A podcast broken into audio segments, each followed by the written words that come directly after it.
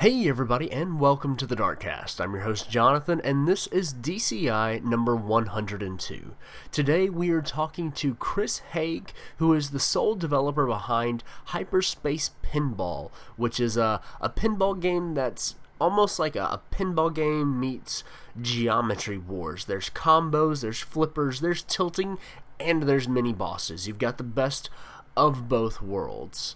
If you want to find out more about Hyperspace Pinball, then head on over to darkstation.com. There you can find links in the show notes to this episode. You can also find out other interviews, previews, reviews, all kinds of views there on darkstation.com. Follow us on Twitter, darkstation underscore com. Subscribe to the podcast on iTunes and send us an email at podcast at darkstation.com. Thank you again for listening. I hope you enjoyed the episode. Now on with the show.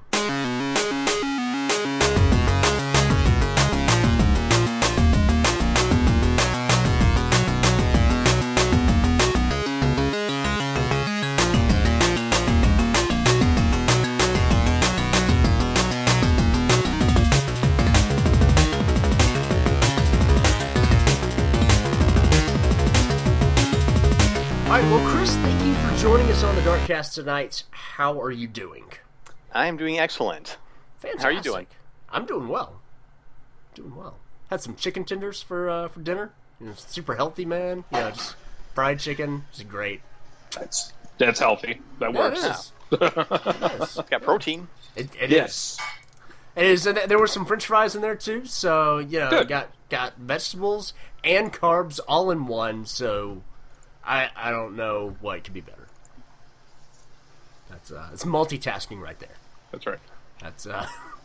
Well, anyway, uh, Chris, we are here to talk about hyperspace pinball. But before we do that, tell us a little bit about who you are and and what you do. All right. Uh, well, I'm uh, actually a part-time game developer and a full-time medical software developer. I've been work. I've been doing games in my. I've been programming since I was five years old uh, on the old Atari machines. Uh, my father was a programmer, and I liked seeing the stuff that he did, and I wanted to take do that stuff myself. And it was they were it was such a neat toy because you actually told the toy what to do, and it would do it. Uh, and it wasn't until I was about 12 that I actually got into uh, game development. It's just kind of a casual uh, project. Every you know every few weeks I'd switch it up to another project and learn this and that, and uh, just kind of all casual, all for fun. Um, and I didn't actually get do any real serious projects until it was about uh, 2000 um, when I got this idea for a game called Dominoes, which was a, uh physics puzzle, 3D physics puzzle game. So it was 2000, give or take a few months, I think. And so I worked on that for um, oh about nine years, and realized that uh, in that time I fell for the trap of uh, feature creep. I was I wasn't writing a game as much as I was writing an engine.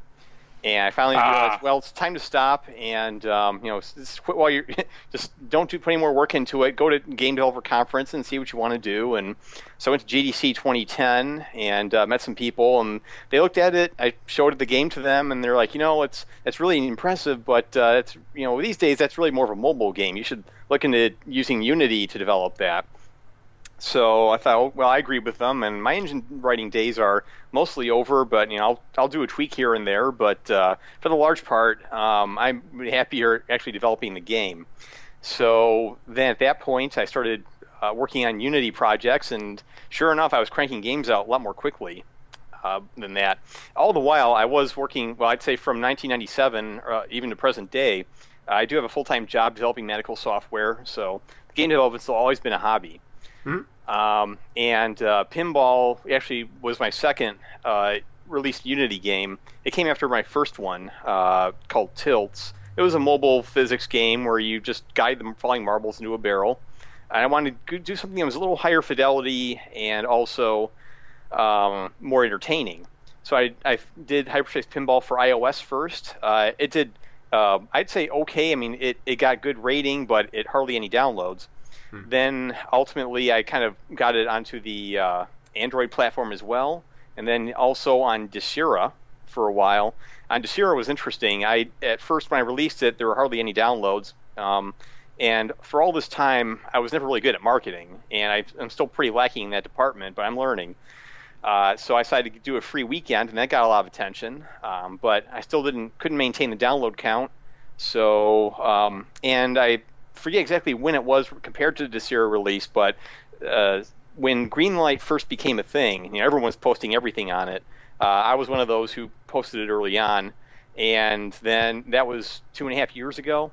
And then this past this February of this year, I got an email from uh, Valve saying, "Congratulations, the game's been greenlit." So wow. I spent the next, uh, so I spent this following months furiously uh, giving it a big facelift because I mean it was passable as a mobile game back when I released it, and it didn't translate into a PC graphics very well, and it just needed a big makeover. So I worked on that with help from uh, Meta 3D Studios. They're one of the um, um, studios that I contract artwork out for. Um, I, I Gamieon uh, is kind of my studio, and I do all the work on it. Um, but it is shared by um, a uh, investor who kind of quietly monitors things as we go. And so I'm pretty much work alone, except for when uh, I'm contracting out music or, or uh, art and so on.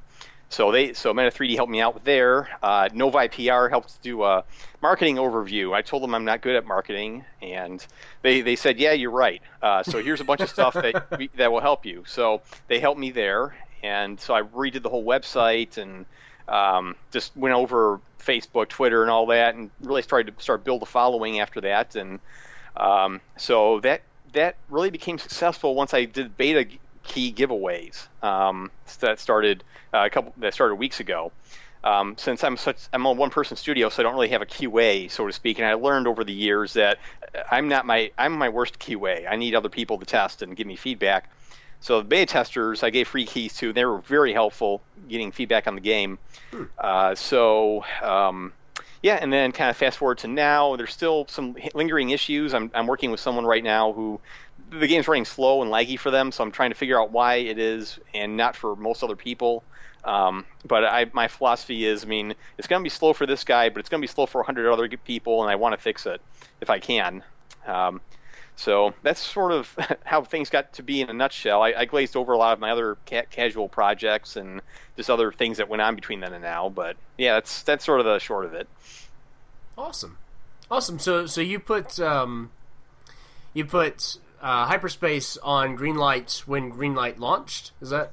Yeah, that's about okay. right. Um, I didn't do much marketing. I, I, just kind of put the you know posts on IndieDB.com and sure. maybe a mention on uh, here and there, but that's really all I did. And but when I looked at the competition, I mean there were there were games that um, that you know, full time studios or, or, indies with several other um, people just working together, good friends working together, and they were just coming up with amazing gameplay, amazing graphics, amazing everything. And I thought, well, how can I compete with that? Um, so I kind of start stopped really trying to get it greenlit. And plus, I like to move on to other projects. I mean, it was already out for mobile and Desura, and I wanted to just uh, kind of go on other projects. But uh, and I and mostly did until again February when just out of the blue I got the email from Valve. Very cool. Very cool. Um, so did you go to, to school for programming or? Um, it was mostly uh, well. It started with my father teaching me, and then from okay. there I was self-taught until my first official class in high school. And I pretty much knew the material for the entire curriculum when I walked in the door. So I, so uh, for like they would go in two-week projects, and I'd finish it in the first day and spend the rest of the time either playing games or helping other people with their projects. Uh, then in college, you went to the University of Dayton, um, and I took the required programming courses there. Um, a lot of it was just old hat. I remembered, and I, the classes were so boring they were frustrating sometimes because I already knew a lot of the material. But I, I stuck at it because I wanted to learn things I may have missed along the way on my own with my own education. And sure enough, kind of concepts like linked lists and um, other things that, that pertain to programming I, I never heard of before. So uh, it was very enlightening uh, to kind of pick up those missed things. Um, and then in my senior year, um, I had a net computer networking class, and uh, I was actually working on a, a network game based on the movie Tron with light cycles. And I showed, I was able to demonstrate it to the class, and I actually finished it partly using their labs. And I released it and then I and then I think it was Blues News or, or another press outlet got a hold of, of the release. I think I told a friend who posted it to their forums, and the next thing I know, the game was getting all kinds of downloads from from everywhere, being hosted on my on the university website. You know, all the students got their own, and I was hosting one, and people were downloading it. And so I graduated having left my legacy of a huge spike in uh, upstream for the university. So that was kind of cool. Great. Um, so yeah, mostly self-taught, but um, yeah, I've had some classes too. Okay, very cool, very cool. Um, so so what kind of uh, medical software do you make? Uh, patient patient tracking software. Um, Okay. Basically, me and and um, about 20 developers total ish. Um, we all work on software where basically, if you walk into a, a dermatologist's office, you know, for the first time, and you- you're at the receptionist desk and they ask you for your information, chances are they're using our software.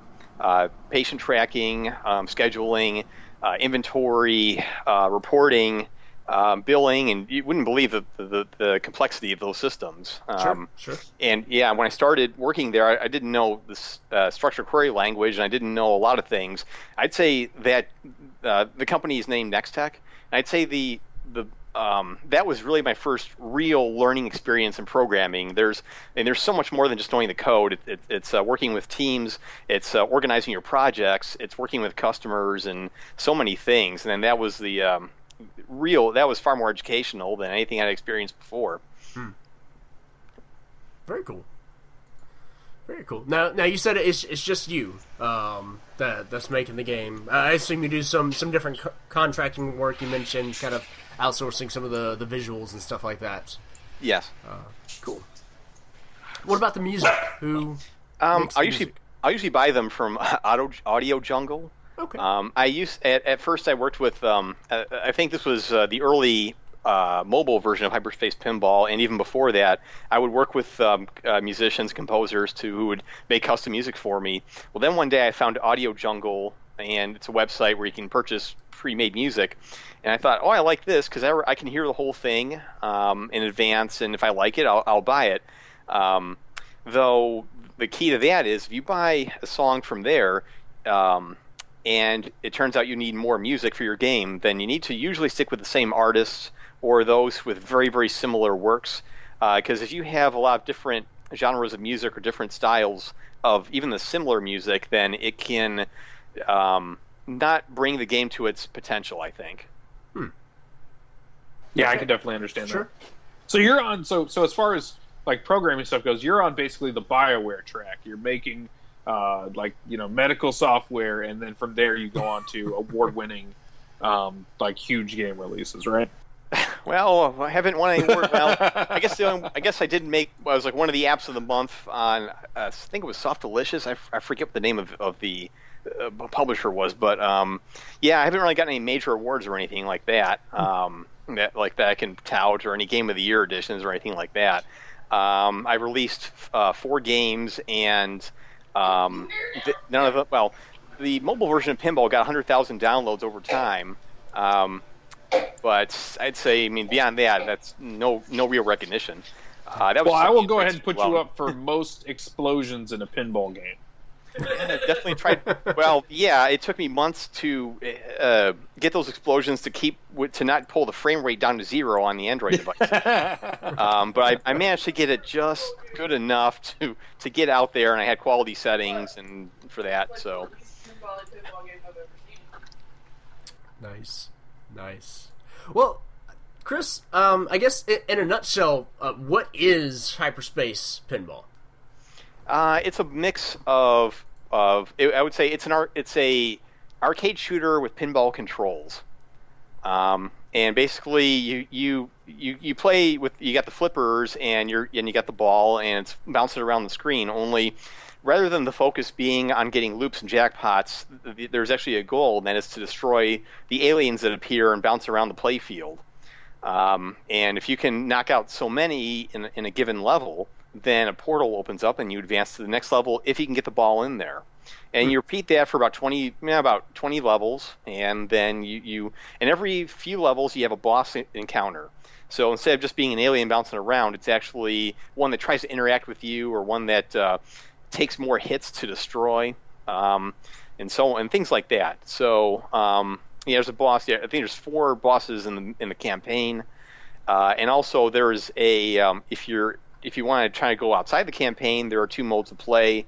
In addition to that, one being a boss run where there are, um, I believe, eight bosses that you can take on individually and destroy, and and not just um, uh, wireframe bosses where you're always trying to destroy it, but one of them is actually uh, an enemy pinball, and you're competing in the same space to get the most points first. So that really try to Oh. come up with some creative ideas. Another one is kind of like Galaga, but you're you're playing it with pinball controls. Another one is like Breakout with pinball controls. And then the third I think I did. Uh, what was it? Uh, like the one with the caterpillar. yeah, that one. That's Yes. yeah, yeah, that was a that was a tough one. Um, but my philosophy is if I could defeat it, then it's probably good enough for release, even if people get frustrated about it. And the thing the thing is, I try to. I, I know at first uh, time players it can be difficult um, because the ball seems to go down the center a lot, um, and you know you just pinball isn't a huge popular genre right now. Um, so, but I figured oh, I'd like to leave it this way and kind of get people to earn their way up to the higher levels. There have been a few beta testers who made it all the way to the end fairly quickly. I don't know how they did it, but they did. How, how Um, quickly is is fairly quickly? Oh, know? let's see. I don't know how fast it took them. I, I'm guessing. Um, oh, I'd say the the way the game goes, they have to be at least 15 minutes at minimum to get to the final boss. Probably more like 20, I think. Okay. uh, to get that far. So, and I made it so that the earlier levels go by quicker because it can be frustrating to get deep into the game and then lose, and then start all over again and spend another hour just trying to get back to level 10. So the progression gets gets more difficult as you go. Yep. Oh, and the third method of play was just uh, endurance mode. You only get one ball, and just to see how many you kill before you lose it, and that's it.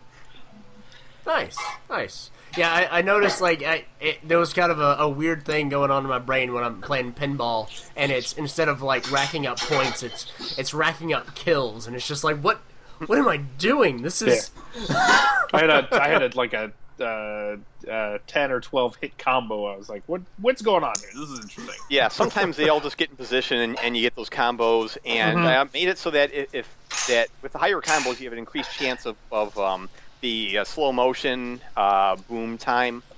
And uh, in addition to that, um, in that endurance mode, after every 10 kills, the the, the uh, game speed increases very slightly.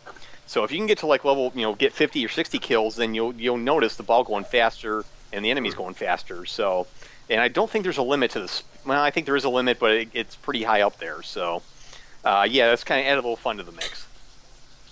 I'm I'm apparently not very good at pinball because I never noticed that. Well, it's, again, it's a very gradual increase. You don't, you may not notice it until 40 or 50 kills later. It's Uh, very slightly, but Sure. it's there. now, is that across the game or is that just in the endurance mode? Know, just endurance. Okay. Yeah, no, I I think I, I think my highest was like 25 kills before dying in that, so I yeah definitely wouldn't have noticed. I think my personal, I think was I think it was 70 something or maybe almost 80, but the game was Oh, wow. it went so fast, and that was before I adjusted it down the speed down because it, it when I got to 80 when I was testing it, I had the speed at like 150 percent, and I couldn't even control anything, so I so I decided to tone it down a bit. Wow. I like that. It follows the personal philosophy that if you can't do it, it probably shouldn't go out. That's good. I like it. Yeah, but that thing again, I've been playing it, you know, through testing and, and, and such, you know, since you know even since the mobile development days. So I'm, I'm kind of used to it. Um, but yeah, there's there's going to be a learning curve there. But once you get over it, um, you'll either blast through the game like some of these testers did, or you, you'll just maybe not. But um, hoping that despite that style of playing, it's still you know, a fun experience after a while. Um, so there's there's replay. I guess there's only so much replayability in it, but also competing against other players on the leaderboards and getting the trading cards, of course. Sure. What what's it been like kind of working with the the Steam API and uh, integrating all of that stuff? Uh, it's fortunately it's been pretty straightforward. Um, the Unity Asset Store um, is usually the first place I go when I look for things I haven't done before. And there was a Unity, you know, uh, sorry, there was a Steam uh, add-on where I could just I could dump it in the project and say, you know, th- this will save you a lot of time. Just dump our stuff in your project and you're good to go after a few tweaks. And sure enough, they were right. it was very good, very good investment, and um, it didn't take long for me to get everything up and running. Um, so, as far as the, uh, the, the Steam portal, I mean, it um, there was a learning curve at first, but then when I got used to it, then it, it became pretty easy to use. Okay. Very cool. Now, now, where did the I guess the idea for a pinball shooter come from? How, how did you how did you get there? Well, I started. Well, I wanted my first few games to be as simple as possible, um, and with that pinball, I was I was kind of thinking about what could what other game physics games could I make that could be fun and, and basic, and pinball came came to mind, and um, then like okay, well, can I you know, can I do more than just regular pinball? And, um, and I think at the time, um, one of the games I enjoyed playing was was called Echoes. Uh, it was it was a kind of a space shooter. It was uh, reminiscent of Geometry Wars. And I just kind of kind of started putting some ideas together. I'm like, well, why don't I do something like this? Uh, and it, and another influence I think was uh, the Metroid pinball. It was a very small part of it, but um, it, it probably just kind of subconsciously stuck with me. Um, I think that was before Hyperspace Pinball. Pretty sure it was. So those influences, I think, just kind of got me thinking about pin, the Hyperspace Pinball. And, and um, uh, as for um, art, I mean, I wasn't any good at art, so I, I, wanted something simple. And the idea of vectors, like like you know, glow glow, frames, came to mind. I'm like, well, that's pretty simple. Uh, even I can do that. And as far as the backgrounds of the levels, I'm like, well, just do some space backgrounds. There's plenty of stock art on uh, TurboSquid.com, and so I just went over there and just grabbed a bunch of it and and uh, put it all together uh, until it finally looked right. Uh, I commissioned an artist, uh, Jeff Gordon, to model the initial table, and uh, I was kind of vague at the spec the specs for him. And finally, he, the first delivery he gave to me, I'm like, that looks good. I'll take it.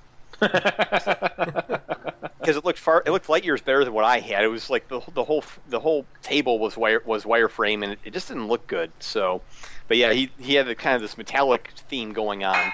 And then in the redo, you know, this year, I kind of took it to Meta 3D and said, "Here's what I got now. Let's make this kind of more futuristic and neat, nice neon looking, uh, maybe more along the lines of Tron." Uh, and so we managed to do that together. Okay. So. Nice. Very nice. Uh, is there any kind of like um, like so obviously it's it's this kind of futuristic like shooter pinball um, is it, was there ever any kind of like story in your mind as far as as what was going on here um, and, and, what you're actually shooting or was it just this is like this is the pinball game that people play in the future um, I never really had a story in mind other than just the generic, you know, save the galaxy. Here comes some aliens on the screen. Go hit mm-hmm. them with pinball. Um, yeah, I guess I, I was go smash. On, yeah, I was focused on the arcade aspect of it, and totally yeah, okay. In development, though, I mean, there was always people who said, "So what's the story behind it?" I'm like, uh, "Your pinball table's a spaceship, and the aliens are invading Earth." And like, yeah, okay. so that's a, yeah, that's pretty much it. Fair enough. That's it, your pinball. your pinball table being a spaceship, though. I mean, that's pretty.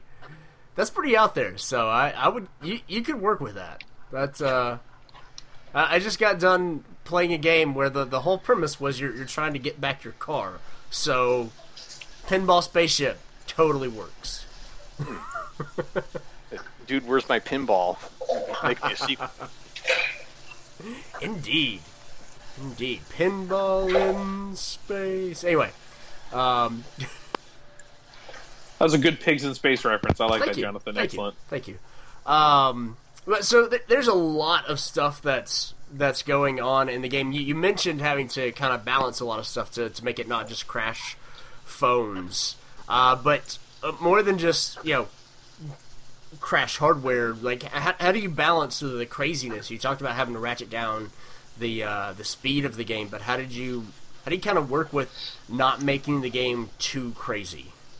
Uh, well, a lot of it um, I had to kind of figure uh, out on my own, just through my own playing experiences with it. Um, you know, just, just, there's really no one else kind of on the team. Uh, it wasn't really until it was uh, QA'd earlier, like in the mobile days, um, by other mobile by uh, other uh, handheld users, that I started getting my first real feedback from other people about it. And so I started with that, and I kind of went back and forth, making it easier and then a little bit harder, then easier, and so on, just adjusting to um, the tester's feedback.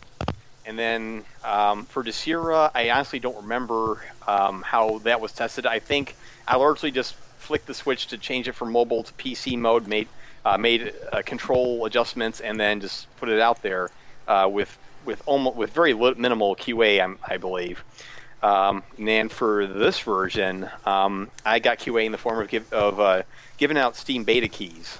Um, and uh, so, but but after now by that point, I already had you know some decent feedback, mostly largely from the mobile players and, and some friends of mine who played too. Um, and so I was able to take that their feedback and make adjustments. I think since the initial beta, I, I think I've re, re, redid the gameplay for all the levels or so. Um, and I also went to a meetup. Uh, there was a game development meetup uh, in St. Petersburg, and um, I met so, I met another developer there, and we played each other's games and gave each other feedback. And and he hinted, well, maybe you should make the first few levels um, not so hard, so we can get to the later levels more quickly. Um, and at least he didn't say it that way, but the way he explained it to me, I started forming the thoughts of that and I, I basically so then we got in sync at that thought and thought, well, yeah, that's that's actually a really good idea. And as for the rest of the levels, um, I just played them over and over again, um, considering also the, the beta feedback and my own feedback. How many times did I lose a ball in this level? I didn't use any objective math. I didn't do any math or charts to say I lose this many, other than to say that you start with this many balls and you want to make sure you have this many by the time you get to that level. So compare that with what I lost and either make it harder or easier. Either reduce the number of enemies or increase it, make the enemies larger or smaller, make them faster or slower. Um, use different special enemies. Like some enemies you have to hit at a certain angle to destroy, and others actually will will sort of chase you but also run away from you and try to balance that that out and um, and also the and also the scoring. How many points should you generally have by the time you get to this level?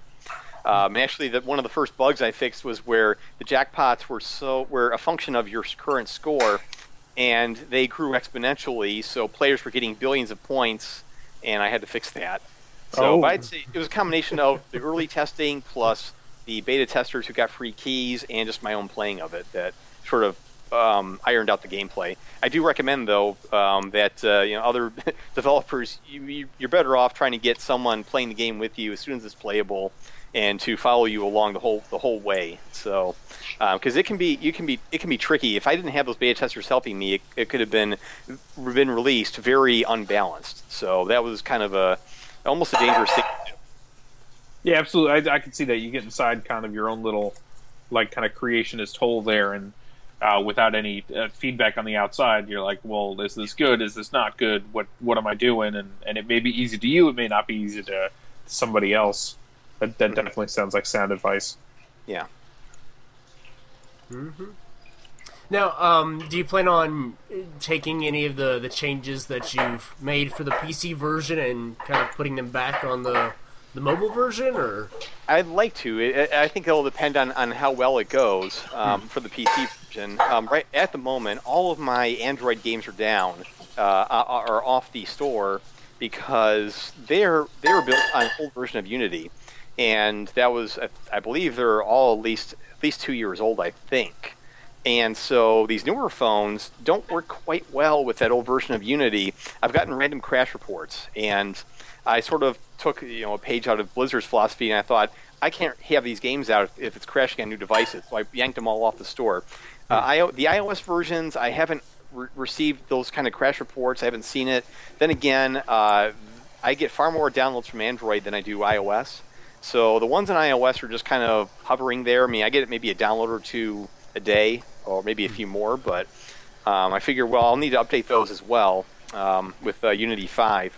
So it's something I would like to do regardless, but if if the game, I'll need to give the PC version, I think, um, a lot of attention after, right after the release. Uh, there's going to sure. be a lot of bug reports and things like that. Once that starts to die down, um, hopefully that'll be a month or two. Then I'll try to get those mobile versions all up to par with all the new graphics and all the new stuff and a different monetization model. my other weakness in addition to marketing is I can't sell stuff. Um, I never designed my games around monetization and, and making money, so um, I need to kind of go back and see. Right now, it's a donation model. They used to be an Okay. ad-driven model, but nobody liked the ads, and they were actually harming the game performance. So I took them all out, and that left me with no recourse but to just do donations. And I did try um, having a full and a free version out. That didn't work out too well. Almost everyone got the free version. Not many full conversions there.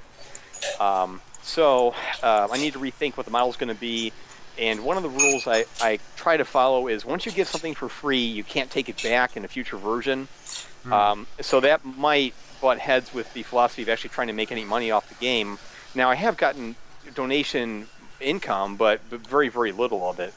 So um, you know maybe at, at- in a year, maybe not more than 100 200 dollars. So um, so I need to revisit that monetization as well because I don't want to put all the work of getting it up on mobile only to find that um, you know nobody's gonna you know buy it and, and it, I can't make a return on the uh, investment in time and, and money on my side.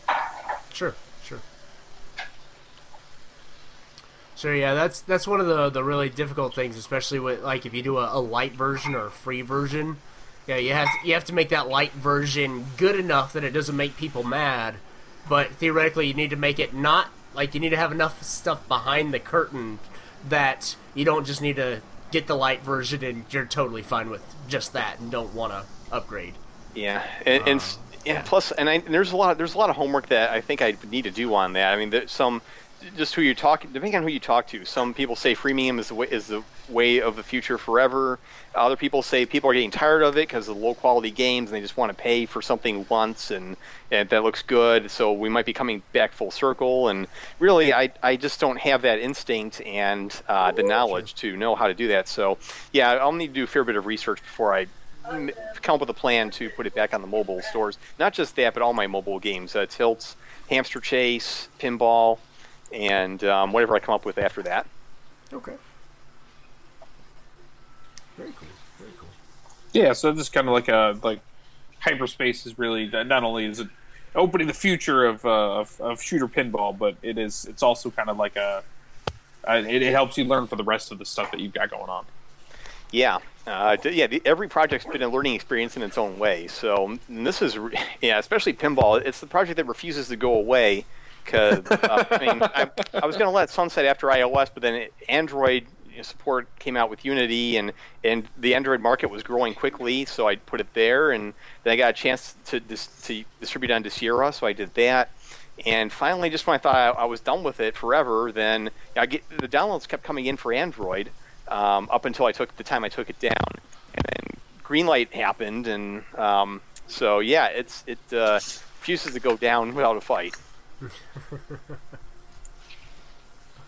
Awesome. Well, well, hopefully this is uh, is is a kind of a, a new beginning for you.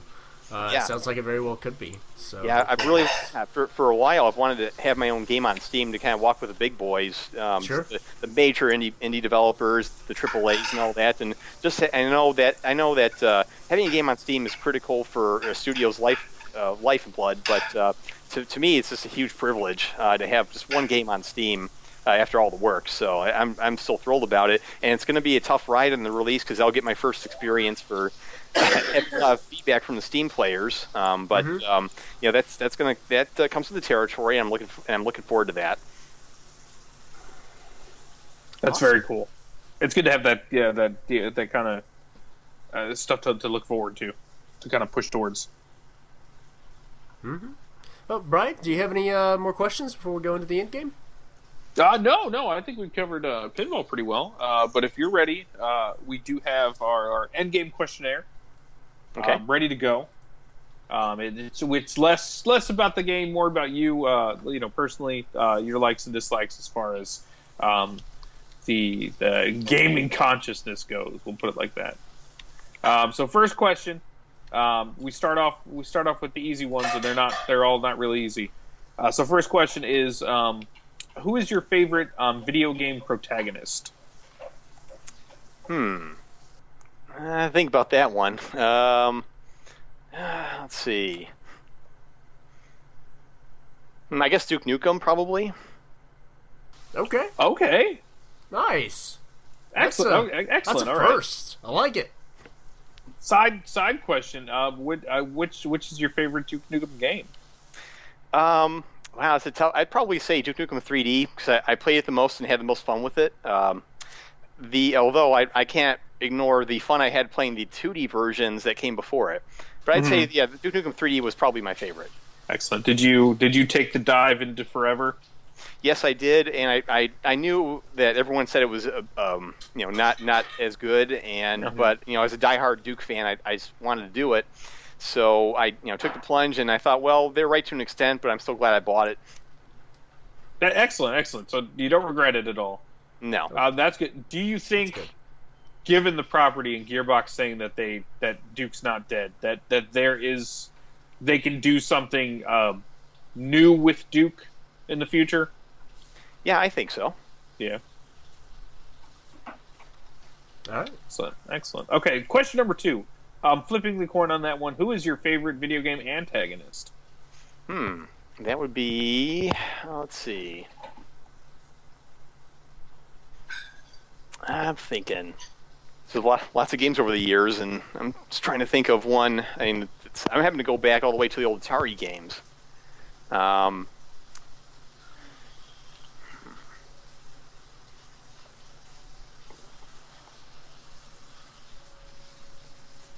you got me there. Um, I was trying to think of um, some uh, cool villains uh, from the games I played, and I guess I guess the fact that none are coming to mind right away, and maybe, maybe says something about what I think of video game villains.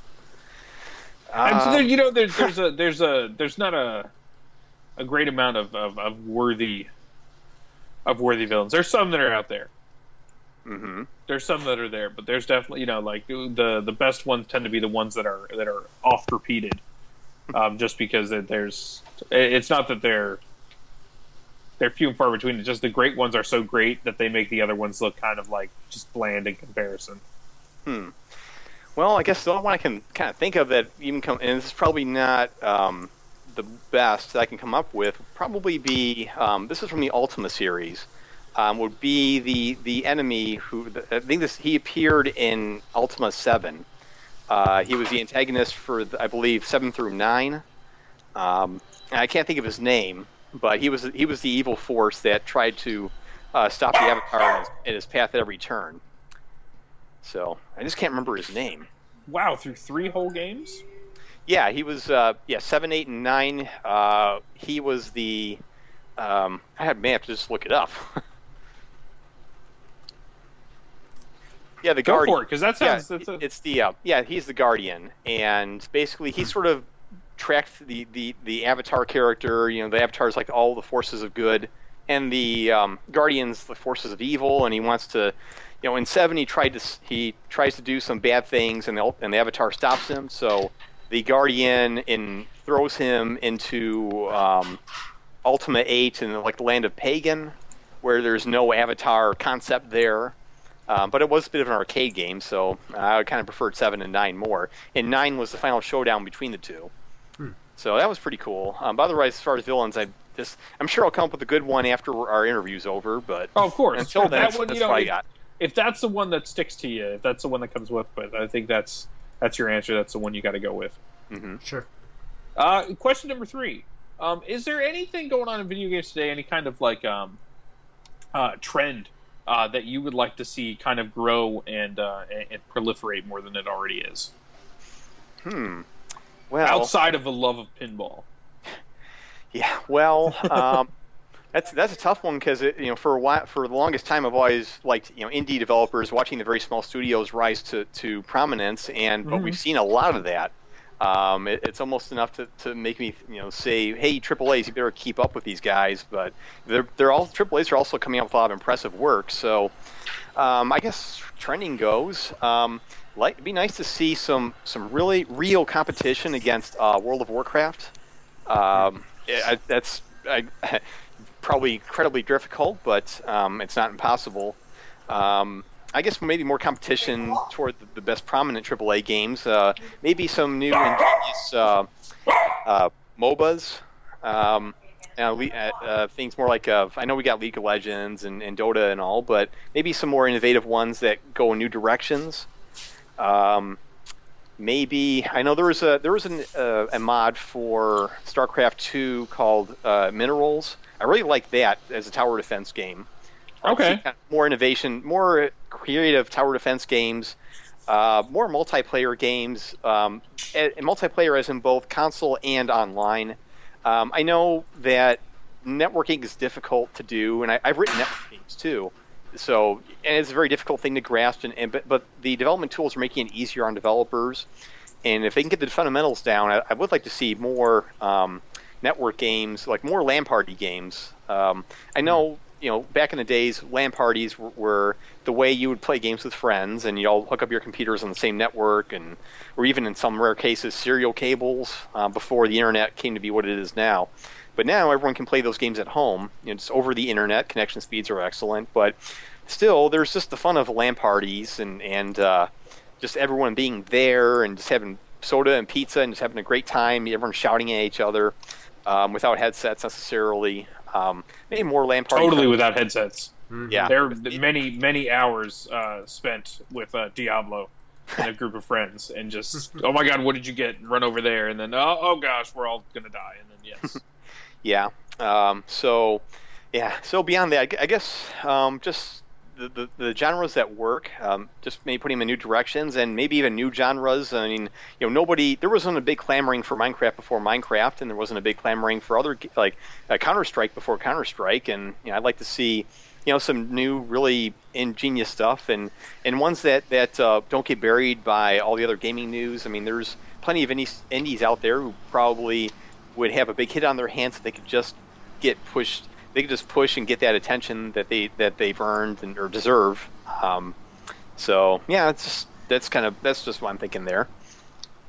And I, speaking of Counter Strike, and this is just a weird aside because I go down uh, really odd rabbit holes with Twitch streaming sometimes. Um, there is a surprising amount of people who watch competitive Counter Strike. Hmm. I want to say that they just got finished with a, a tournament in Dubai uh, last week, and there were over like uh, I want to say at its peak there were over about two hundred thousand people that had tuned into the stream. That's that- insane for a game that i- is has been updated, but is still like like e- almost exactly what it was um, when it when it first came out. Yep. I wonder if there are any games that were that are designed to be streamed to for to have viewers. I wonder if that's a direction or uh, um, a genre that that can come from this. Um, Hmm.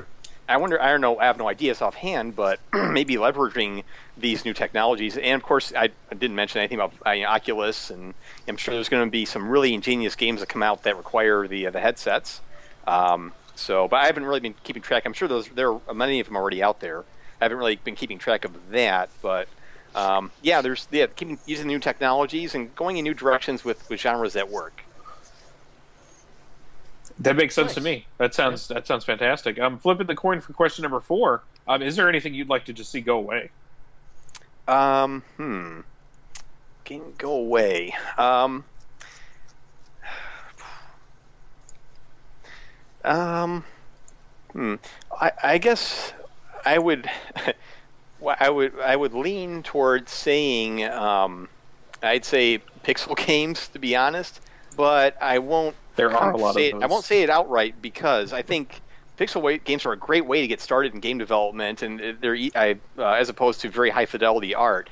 And I mean, everyone it seems like I started with you know, pixel games myself, and um, it's just that there's so many of them out there. Um, Yeah. that so I mean it's I mean, everyone go you know have at it, but maybe kind of grow beyond that too. Mm-hmm. Um, other than that, I guess games that um, uh, I guess games that have advertising in them that don't meld with the game. I mean, like I'm not against like race in a racing car game where I see you know ads for products for, for real life, but if the game has to pause and show ads before continuing, and this is really more on the mobile side, um, you know, when ads become disruptive to the game, uh, I would like to see a bit less of that. Um, Though the exception there again is when when studios come up with very clever ways to put ads in where you, you don't mind that they're there. Mm-hmm. Uh, so I guess that would be one thing. Um, other than that, um, I guess I can't really think of too much. Um, although, other than maybe a reliance for releasing a game before it's done, is the other thing that kind of that kind of gets me. Um, you know, again, it, early access. Uh, that's I. Um, I've never done that myself, and I can see how it can work. It's just I would like to get a game when it's done. Uh, and again, no one's forcing anyone to buy early access. It's just um, I Yeah, like and I think early access itself is kind of a it's almost kind of a special case because you, in that case you're buying something that you know is not finished, right. and that that is Yeah. part of the that's part of what's going on up front. yeah, Um, and mhm. and, and with that is also the you know you, you um your, your model is is to release it knowing that you can just patch it you know if bugs come up um, and I know lots of games you know before they had the luxury of, of just auto patching they had to be right the first time Yep. um, now now I know that there's a lot of pressures you know to get get the game out and from investors to to get their game out to make money and all that I, I understand that it's just um, and and I'm kind of in the same boat too. I, I'm even I know full well that there's going to be issues when I release pinball, but I need to jump on them uh, when when it does happen. Uh, I don't really mean to release it with issues, even though I'm trying to fight one right now with with one person where it's running slow. But I, I don't want patching to become part of the norm in. Um, uh, in, in just release planning, I don't. I don't want to release a game knowing there's going to be certain uh, showstoppers in it. I mean, I guess if, if there's like a, a fluke that I mean, it happens every one, one in 10,000 computers or once in a thousand times that nobody can duplicate it, okay, I get that. But, you know, saying, well, there, we still have these many bugs left, we can just ship it and we'll just fix them in the next patch. Um, with the two gigabyte patch, then we'll be fine. Right. So, yeah, actually, on that note, I'd like to see more um, more inroads for, for beta testing. I know there's some sites are out there dedicated to connecting uh, developers with beta testers, but I'd like to see more of that. Um, I can't think of any super major site where everyone goes. Then again, I don't really know how those logistics would work because every game has their own um, demands for beta testing and setup. So, yeah, it's kind of wishful thinking. Just sort of uh, once I'm ready to have my game baited, I'll go to this website.com and they'll help me do the rest, no matter what kind, what game I have. And it's also convincing people, you know, finding people that are actually that actually want to to beta test in the real sense of the word beta test, and not the like protract, you know, like like like pre preview uh, that beta test has kind of become today, Hmm. especially Yeah. with their you know like the releases on consoles and that kind of thing. And also a system where we could reward the good testers. Uh, like for, I believe it was Hamster Chase. I got, I went to a website and uh, set up an account for beta test for getting testers, and I got a few connected to my game, and and the ones who there were a three, there were maybe ten testers, and three of them gave me really good feedback. In fact, I was so happy with their, they gave me like they reported showstoppers and things that would have ruined the release. I was so happy with them that uh, I gave them, I think I gave them Amazon gift cards and they were very happy back and that kind of motivated them to do a little more extra testing and and uh, they felt good that they were rewarded for all their, their hard work and i was happy to reward them so uh, maybe Sure, incentives sure. like but i know incentives can be difficult by themselves so Yeah. Yeah, totally, totally. Oh, so you're you- you're kind of for the next for the next question, you're kind of living this um, this real neat dream where you're you're kind of you know you're you're programming, you're doing that for a day job, and then you're you're kind of making games um, on the side um, for yourself, and then getting them out there for people. Um, if it came down to it, is there anything else? Um, you know, barring like any kind of restrictions, any other kind of dream job that you'd love to to chase after? um, well i kind of well other than programming i'd say a distant second would be meteorology. Uh, maybe web be a weather forecaster maybe be one of, be on the team that figures out how tornadoes and hurricanes work. Would be nice. Those are Um, awesome teams.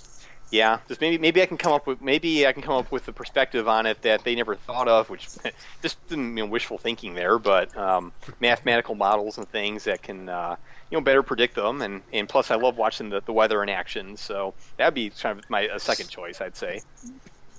Uh, rarely is a thing more exciting than being in front of uh, being in the middle of the National Hurricane Center when they are tracking a storm that is coming straight towards them. Mm-hmm. having lived in Miami and gone to FIU and actually been in the uh, uh, the uh, the NOAA, like as they're kind of reporting and, and letting people know what's going on, that is a really cool thing.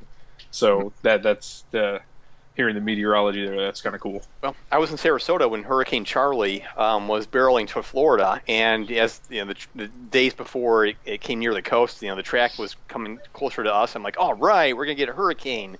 But then by the time it became a Cat Four, Yeah, you're like, oh, was- okay. and, and yeah. we were dead in the in the eye path, path of the eye. I'm like, this isn't fun anymore. Yeah, nope. Uh, that that's that's the day the hurricane party stops being fun. yeah. Yeah, totally. Totally. Uh, next question is is our is, is kind of our uh, kind of our, our standing weird question, um, and I only say that because I I can never quite decide how I want to get this out um, of my uh, uh, jumbled word spread. It would probably help if I wrote it down and tried to to do it that way, but that's that's no fun. Um, uh, so if if you could revisit a game for the first time, uh, play it with a new set of eyes, um, what game would it be? Hmm. Uh, you know, the first one that came to mind was Ultima Nine because when I first played it, the the first person 3D um, our role playing game world was such a new concept. Well, it hadn't been done that way that, that I've seen at the time, and I was just like you know jaw wide, you know jaw drops you know through half the game because of the amazing graphics, gameplay, and the concepts.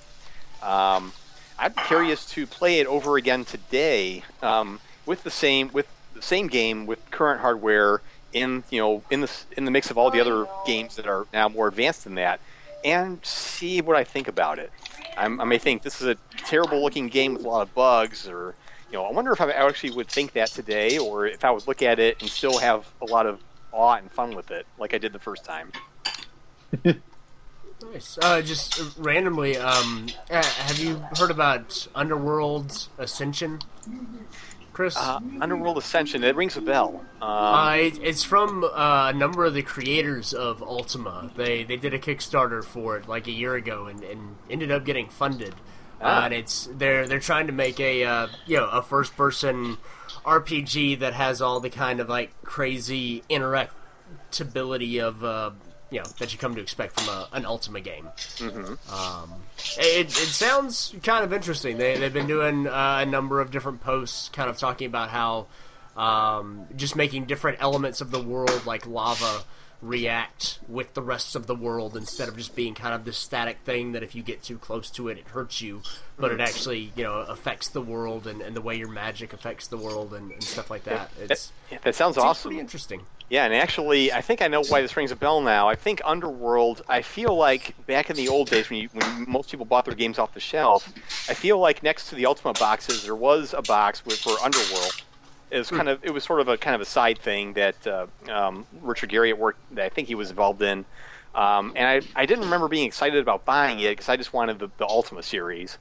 Um, but I feel like I've seen that on a box a long time ago. Nice. Um, but uh, but yeah, it's uh, I don't know. Maybe that's something for you to just check out as, as far as you know personal interests go. Uh, anyway, Brian, Yep. questions. Oh yeah, yeah, no problem. That was great. Um, so last question. Um, at the end of our lives, when we come to the gates of the Mushroom Kingdom, and Toad is there uh, with the book of our deeds, is there anything you'd like him to uh, to tell you before he he lets you inside? For him to tell me, Yep. Hmm. Anything you'd Um, like to hear him say before you get? To I don't know what maybe what was my final score. Um, um, hmm. Oh, that's good. I like that. And, I yeah, like and- that. and did, did I and did I beat my friend's scores too? Or I, I you want to go and you want to see a leaderboard? That's, Yeah. that I can appreciate totally. Okay. Nice. That would be fantastic. All right, well that's it. You passed. Um, it- I'd like to tell you the final score, but unfortunately, we don't actually assign number values to this because they wouldn't count for anything anyway. That's okay. I'm, Um, gonna, I'm gonna get a lot of heat about, about the Pixel games, but yeah, I hear you're. No, that's fine. It, you said what a bunch of other people were thinking, and honestly, there's you. You also backed it up with the fact that not only did you start there, um, but it's good to grow from there, and I think And that are- counts for that Yeah. counts for everybody. Yeah, and there's a lot of fun ones out there too. So Oh, absolutely. Yep. Absolutely, and there's a lot of different like like variations of the pixel theme, right? Mm-hmm. especially when you go. So you know, you kind of look at all the stuff that like Vlambeer does, um, and then you can kind of go all the way back to what uh, uh what uh, oh man, what's the studio that's working on below? Um, PopCap. Yeah, uh, no, not PopCap. The Cappy That's Games. not- K- yeah, Cappy Capybara. Games, yeah. Yeah, Capybara. Yeah, and Yeah, those guys also- do some crazy stuff.